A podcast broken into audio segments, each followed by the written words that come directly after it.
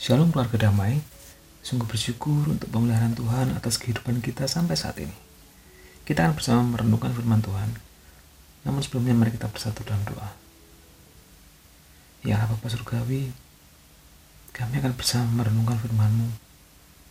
Berkati kami ya Tuhan, kiranya firman-Mu menjadi dasar dalam kehidupan kami dan membentuk karakter kami. Dalam nama Tuhan Yesus kami berdoa. Amin. Firman Tuhan hari ini terambil dari 1 Korintus 9 ayat 19 sampai 23. Namun saya akan membacakan ayat 19 dan 23. Ayat 19.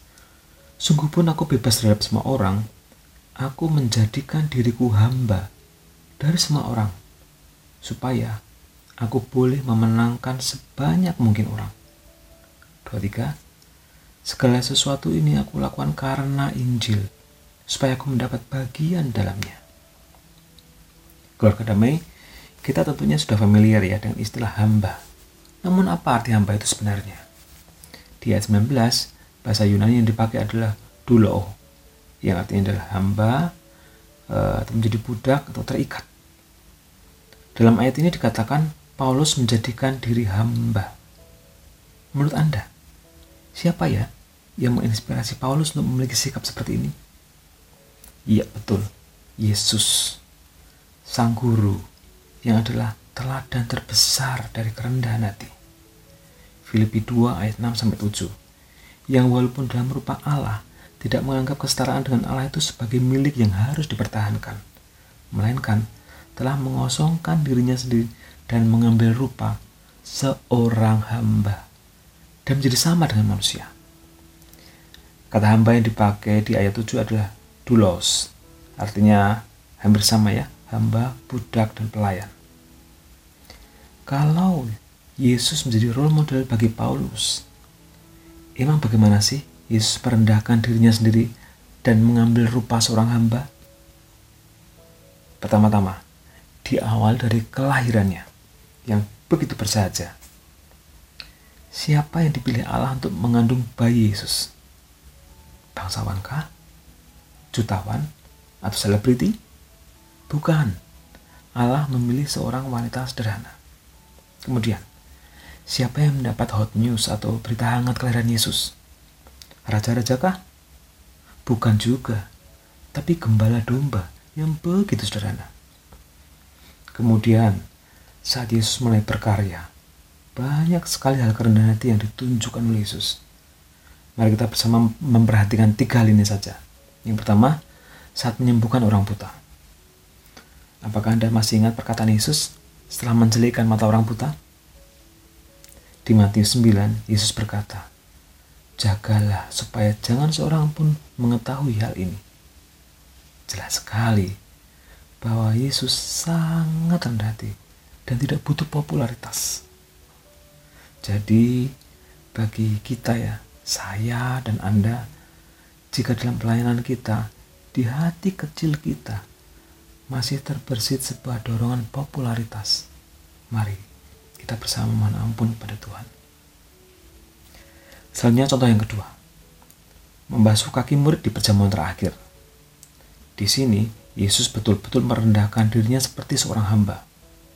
Sudah terkasih, Tuhan Yesus telah memberikan standar bagi para pemimpin, yaitu memimpin dengan hati hamba yang berjiwa melayani, atau sering disebut dengan servant leadership.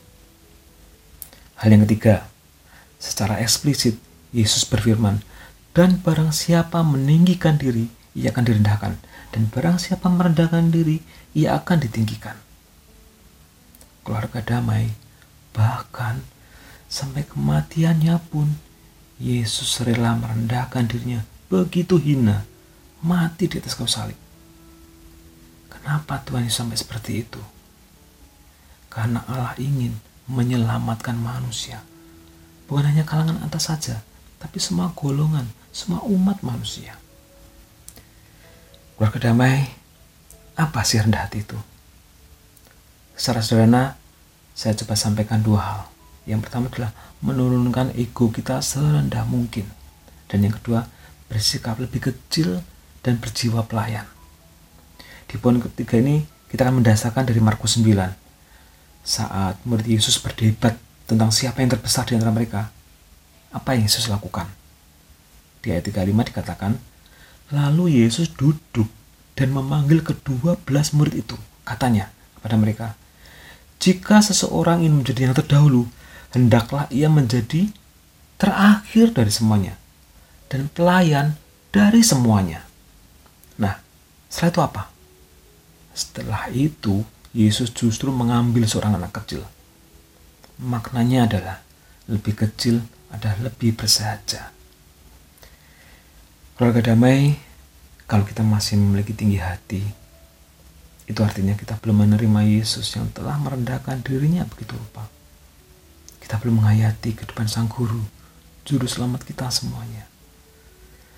Pelajaran rendah hati dari Sang Guru inilah yang perlu terus kita ingat, terus kita hayati untuk menjadi aksi konkret dalam relasi kita dengan sesama.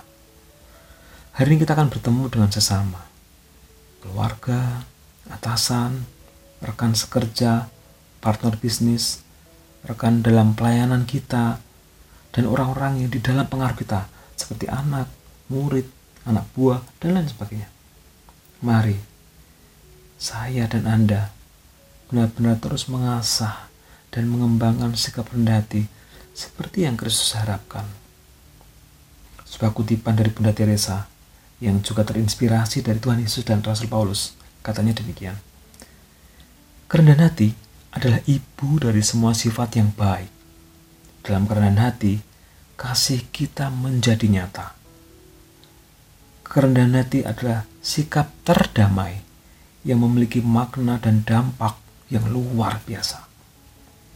Satu pertanyaan penutup. Apa alasan kita perlu rendah hati dan mengambil sikap sebagai hamba? Jawabnya adalah dalam firman hari ini. Segala sesuatu ini kita lakukan karena Injil. Supaya apa? Supaya kita boleh memenangkan sebanyak mungkin orang. Keluarga damai, biarlah dengan sikap rendah hati kita bisa memancarkan ajaran Kristus dan pada akhirnya kita bisa memenangkan jiwa-jiwa. Amsal 18 ayat 12 Tinggi hati mendahului kehancuran, tetapi kerendahan hati mendahului kehormatan. Mari kita berdoa. Ya Allah, satu permohonan kami hari ini, seiring dengan usia kami yang bertambah, kami mohon kiranya karakter rendah hati kami juga bertumbuh. Di awal dari pemikiran kami, terus bertumbuh dan memberi dampak bagi sekitar kami hingga kami bisa memenangkan hati orang-orang. Dan hari lepas hari, kami makin serupa dengan Engkau ya Kristus. Hanya dalam nama Tuhan Yesus kami berdoa, memohon, dan mengucap syukur. Amin.